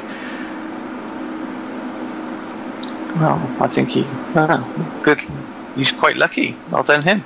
I'm not just imagining in that Um, kind of instance you could have that sense of mind to remember that kind of advice. You could, what is it? Uh, ram a- Yeah, it's. It's like when somebody says, "Oh, if if a shark's ever you know about to attack you, punch it on the nose," and I'm like, "Would you really? would you really have the withdrawals to actually do that, um, or would you just be screaming like a like a very young screaming thing?" Um, does, all right, I think we need to move on to community questions because, believe it or not, we're running out of time. Um, and I'm going to Ben. Are you there? Can I volunteer you to read the first question? I'm afraid. I think Yeah, Ben has. Uh, yeah. Oh, you're back. No, I'm here. I've never left. I was just Oh. uh, magnifying that so I could actually read it. So the first question is from Darris on the forums, who is saying, in episode 79, there was a discussion of CQC as an esport. one thing I hear thrown around constantly is that without server client architecture, it is impossible for CQC to become an esport. I don't have enough knowledge about this to really have an opinion, so the thought that a server is required makes sense. What are your thoughts on it? Uh, okay, well, I can kind of give a a kind of a informed opinion. Um, so, obviously, the issue with peer-to-peer uh, uh, networking in a game is because the clients are trusted so much. You know, it opens up. You know, uh, there's scope for cheating. Um, so that is correct. You know, you know that's a fact. Um, the issue, I guess, is how Frontier are actually, you know, attempting to deal with that. Because if they have found a way of, you know, at least combating cheaters, then you know they can they can make it work. And I mean, I've been playing online multiplayer games for you know nearly all my life, so it's perfectly possible to cheat. Um, in a game that has a server. I mean, if you play things like Duty Online, you know, you got people um, you know, glitching, hiding, hiding under maps, wall hacking. Um, they've got, you know, these uh, quick scope bots and things, and you know, aim bots, stuff like that. So it's all perfectly possible to cheat on, you know, the server uh, client server technology. So I think if Frontier are able to, you know, manage the uh, the drawbacks of the peer-to-peer, or they have a decent reporting system and they're really on top of people who are cheating, then I think that it, it can be, you know, just as good at esport as one that is based on client server technology. That's my answer. Well, if I mean, if it's a proper um, tournament, then surely you know you'll have people monitoring the uh, monitoring the server, the the clients to make sure that there isn't a uh, cheating like that. But uh, I think he's he's saying that if there's like tournaments that are run online rather than you know like a, a LAN where you can have a guy running around checking the machines and stuff like that. You know, it's like a competition that's been announced with a hundred thousand dollar uh, prize pots and fifteen thousand dollar top prize and Yeah. things like that. because it's basically been run online to start with, with the successful people been invited to a final tournament, which will be more like a LAN. That's what my understanding of it was. So in that case, you know, th- you know, there is a potential for cheating, but there's a potential for cheating on any online game. You know, it doesn't matter what it is. It doesn't matter what the underlying networking uh, pattern really. So yeah. Yeah, I completely else agree. Obviously, I mean, I think what obviously with the peer-to-peer stuff, you are asking for a more complicated setup, um, especially when it comes to getting that initial communication going. The weird and wacky networking combinations that people have to just get from my computer through to yours and equally from your computer through to mine, there's probably almost an infinite amount of possibilities out there, isn't there? And somehow Frontier have to be able to cope with all that. Um, and I think we, we that's a problem that we are seeing even tonight. That you know, for whatever reason, Grant can't talk to me, I can't talk to Grant, and there is something wacky going on between our two computers that mean we can't talk to each other at the moment. Don't know why. Um, usually, it seems to be sort of if you send a text message to somebody, then that punches a hole through your firewall, and if they're having problems, then th- they punch a hole through their firewall to talk to you, and once that's done, then you've got two-way communication going on. And Grant and I have seen each other loads and loads of times in the past, but for whatever reason, tonight we just can't talk to each other. But then again, Grant does have very interesting problems this evening as well, so it could be it could be related to that. I don't know. So, well, anyway, I hope that answered the that question. Anyway, uh, next question, Ben. Oh, I'm doing all of them. Ah, Yeah. Well, sorry. Okay. I, I was leaning back, thinking about things there. Anyway, so James Ash- Ashton Laser who I hope is not asking for us not to announce his name. No, he's not. Um, James on Facebook is asking, listening to this again on the drive to the office. Chris, I think it was, talked at length about the, having a Batman armor. This would be in last week's show, by the way.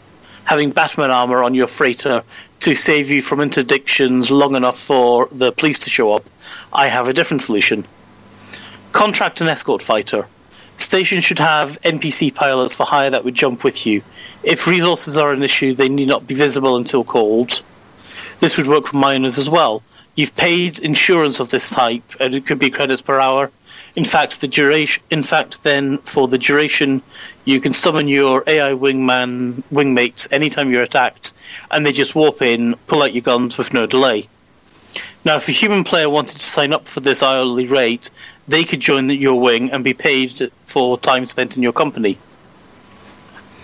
Um, this would give combat-oriented players something fun to do as well, and make merchants less itchy about flying in open mode. As a side note, wingman beacons are terrible in the current implementation. Plus, having a wingman nav locked causes unfortunate things to happen if you jump away in a bad situation.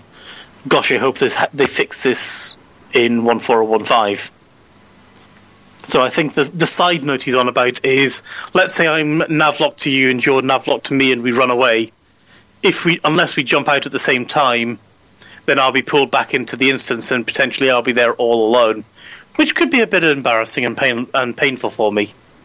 Yeah, that that, that is a nasty uh, thing that does happen, and I'm surprised they haven't addressed that really because a lot of people are aware of it and they know it's an issue.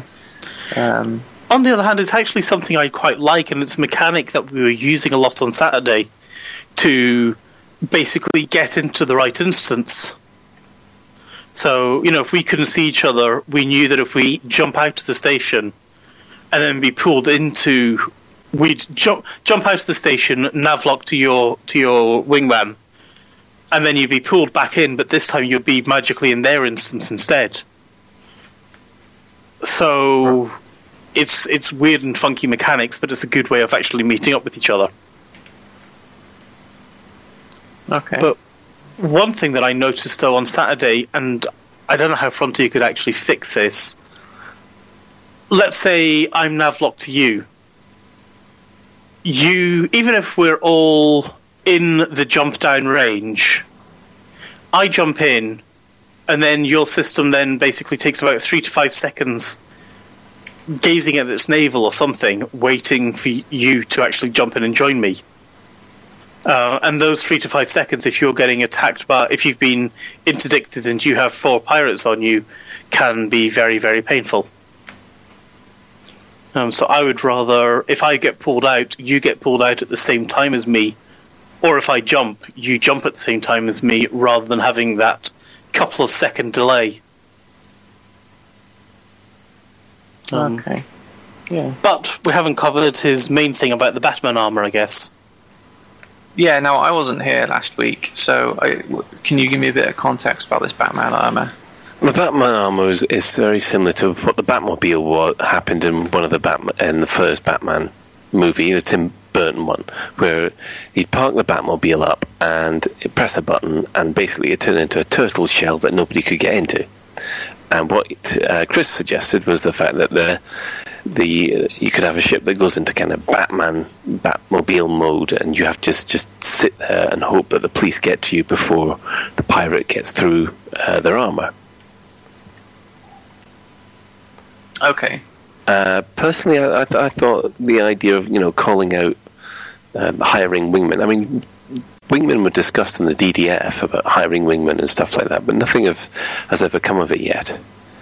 Yeah, yeah. I Uh, was going to say that was that was the first thing I was going to say is it was discussed. So I don't know. Can we assume that it's on the development timeline somewhere? I don't know if we can. But um, yeah, I like that idea. I do like the idea of being able to hire wingmen to protect you. Um, I don't know about. Well, I haven't really given it a lot of thought. The idea of you being able to kind of summon them like you would in World of Warcraft, summon a demon or whatever, um, and they just suddenly appear. Um, I don't know, but I did like the original DDF idea, which was um, you know, you you know you're going on a dangerous mission, so you hire a wingman and they follow you everywhere. Uh, I thought that was a bit more realistic. Not that I Oh, really. It's a it's a proper escort, isn't it? And you know, Yeah, I, one, I'd assume, you know, in reality, if you're say flying a a bomber, then you're going to have fighter escorts, and they kind of stick with you for the extent of their fuel range. Yeah. And it's a bit more believable. And if anything, it also acts as a deterrent. You know, if someone sees you in Super Cruise and they know that you're with a couple of fighters, they're going to be less likely to, you know, pull you out. So there's, you know, you get that kind of double benefit to it. So yeah, I guess if that answers this question, I it would be a good idea to have AI wingmen. It has been suggested, uh, but I kind of preferred that proposal where you that you know they followed you everywhere rather than you could just phone them up and they would then come and find you. Yeah, I mean th- that's very similar to the Privateer Two mechanic, where you know you'd hire a wingman or a tanker or something like that, and you'd you would uh, basically escort that tanker or a cargo carrier about the place. Uh, I, I quite like that mechanic, except they didn't actually get it to work properly. How was it not working properly? Uh, basically, um, the Privateer 2 had this uh, way of moving between planets by going to nav points, you know, like they did in the old Wing Commander movies. And you'd, have, you'd be at each nav point for about, I don't know, 30 seconds to a minute, depending on how many pirates were there. Uh, and if, for instance, you jumped out of the nav point before your um, your tanker went, uh, or your, your cargo carrier went, then basically your cargo carrier was at the mercy of anything that that uh, jumped into the nav point while you had jumped out, and th- that caused problems. Okay, fine. Um, do we have any more questions? Or does anyone have anything else to say on that one? No, I think I think we've we've covered most of that. I think. Okay. Um, time for some shout outs, I think. Uh, who's Matt Wally Walford? He did So, okay. yeah, on Facebook we got a message from Matt Walford, who is planning a little event for um, his eighth Dragon Squadron. Um, I can read it out verbose if you want, or you can if you want. It's up to you. Does it have to be verbose? I don't know. Um, I don't know if I can Oh. summarize it. yeah, if you will, if you want to, yeah. Oh, that is a lot, of, you know, text. It is a lot of Um, text. Uh, basically, so they're the Eighth Dragon Squadron, I think it is, are doing a official pilgrimage around all the systems where they've done, uh, they've carried out operations as they basically fly to their new home planet, which I'm assuming is, I think they're flying to Patagauda Coney Gateway. I think that's where their, their new their new base is. Uh, yes, and they're basically they're flying around visiting all their their systems. Um, have they given us a date? I don't actually know if Matt's given us a date here. Oh yes, he has. Fri- on Friday, the 9th of October at seven p.m. in game time. So that is one hour before. So in game time at the moment is twenty one twelve, even though in British time it's 20, 22.12. So it's GMT minus one hour for game game time. So it'll be eight o'clock British time, I guess. Okay. Uh, what else is going on? I do like their official pilgrimage diagram, though. You know, they Yeah, put it's some- very a very nice though, picture. Yes. yeah, it's it's nice. They put some little ships in there and a little uh, uh, grid system. Some We all we, we just we do this for the pictures. yeah, yeah. Uh, Is this picture available somewhere public that we can actually point people to? Because obviously, you know, if he's just sent it, to It's Justin- on it's on Facebook in the and he posted it in the Elite Dangerous community. Okay. So it it is there as well. Cool. And in wow, this is shock news. The golden joysticks have actually what given us a date when they're, they're- Eventually. the thing's going to close. Eventually, Oh, good grief, the- haven't they?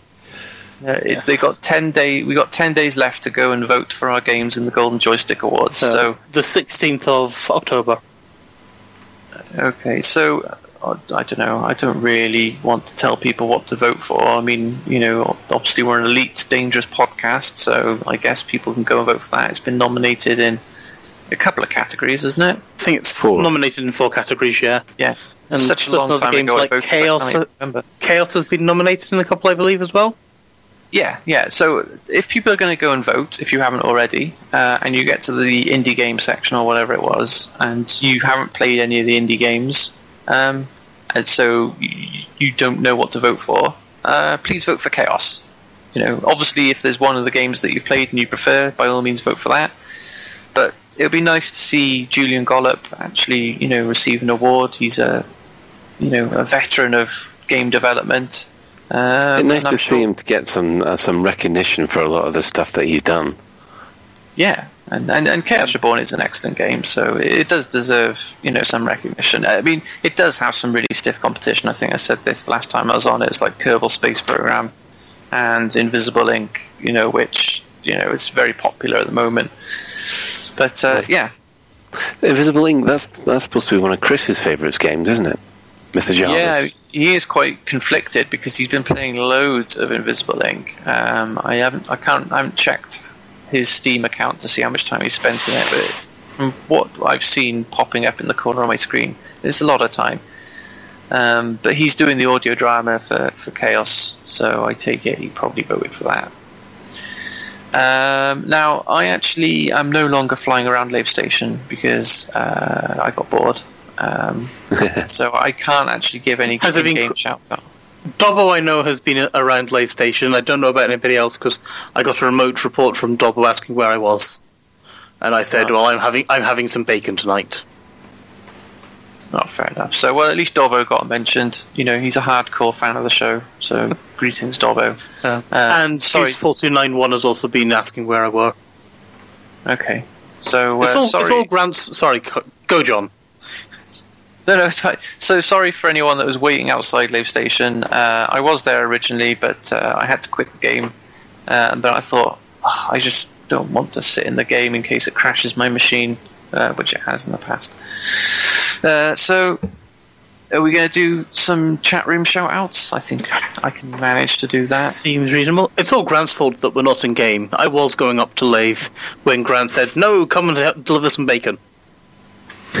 I got the narcs there. That, that was all fine and dandy. And now I'm locked out of all my systems, probably because obviously some of it's leaked. The trip, and I've lost the control of my entire body and cannot do anything in game.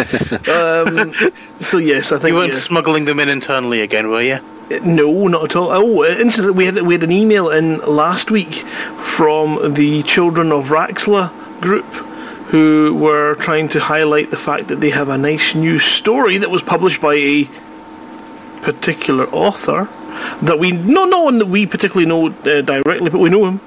Let's just say it's a very senatorial book, uh, short story, and it is a basically a little bit of a, a loose ends tie up and uh, the feeder for their group in the game and the characters that they intend to use.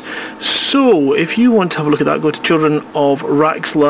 childrenofraxxla.com and if you go to the homepage, you scroll down, you will see a little link so that you can download the PDF of the short story and give it a read.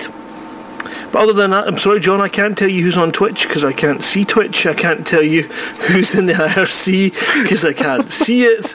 Um, and yeah, I'm working on a way of going, you know, ending the show. So um, yeah, stick around.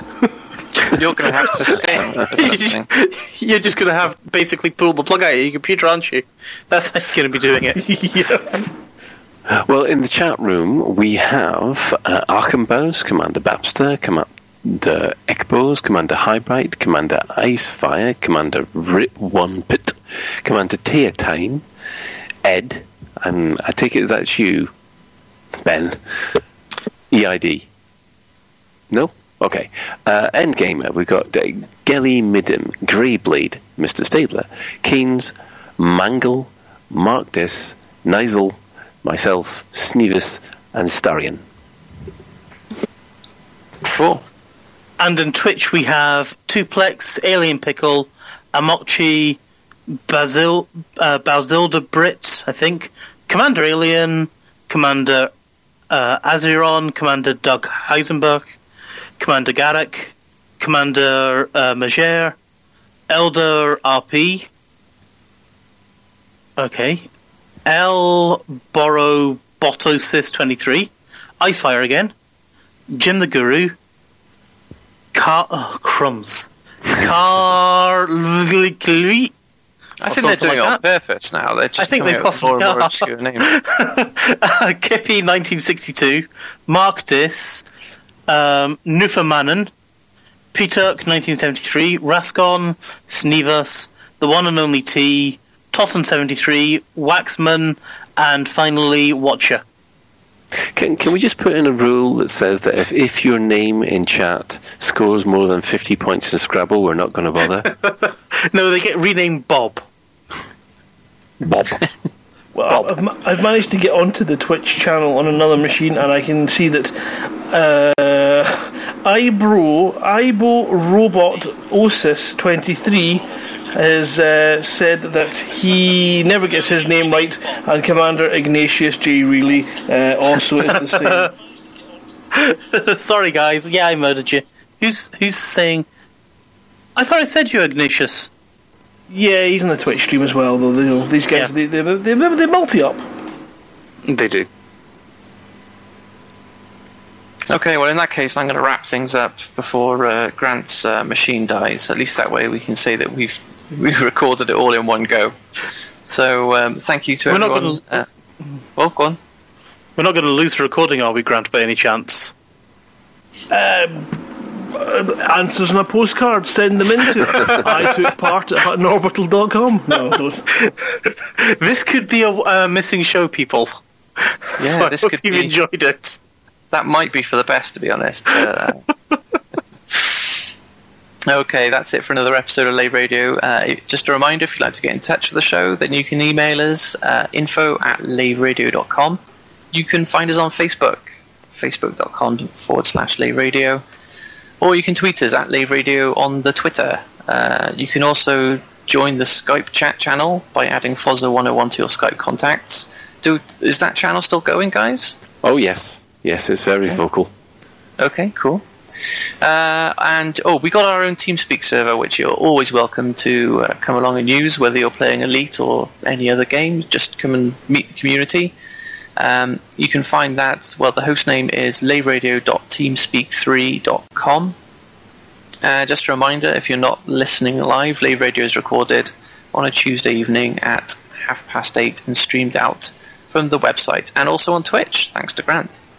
So thank you, Grant, Colin, and Ben for joining me this evening. Thanks to all the commanders that have joined us outside Lave Station and in all the various chat rooms. Until next time, fly safe, and if you can't do that, fly dangerous. Pull the plug, Grant. I know, they go boom.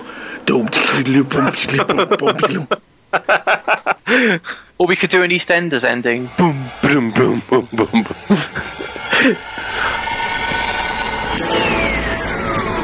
I have no idea what's going on. We're loving the heat. I hope someone knows what we're talking about. They mean disco. Oh, that is so true. Radio, it's here to stay. Have we been delivering too many drugs again? This is your crew. I can't mute your mics either, guys. Radio, radio, with second technician, Forrester Two.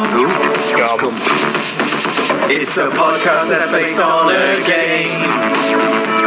Not to listen would be such a shame. It makes other stations sound very lame. That's Lave Radio. Ooh, swing your pants. No, no, Simon, we're not them. We're pink custard. We cut the mustard.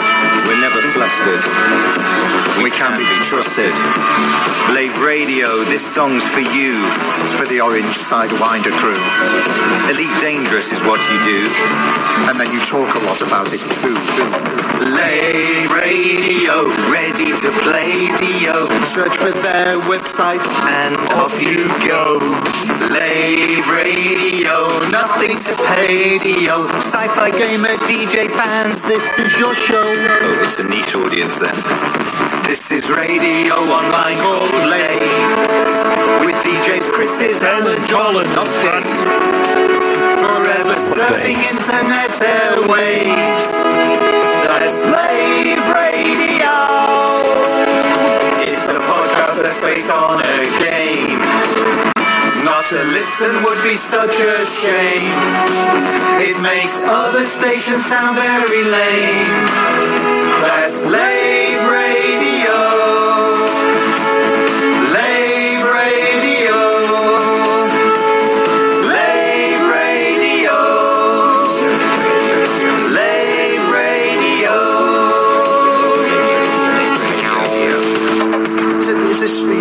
Lave? Yeah, Lave Radio.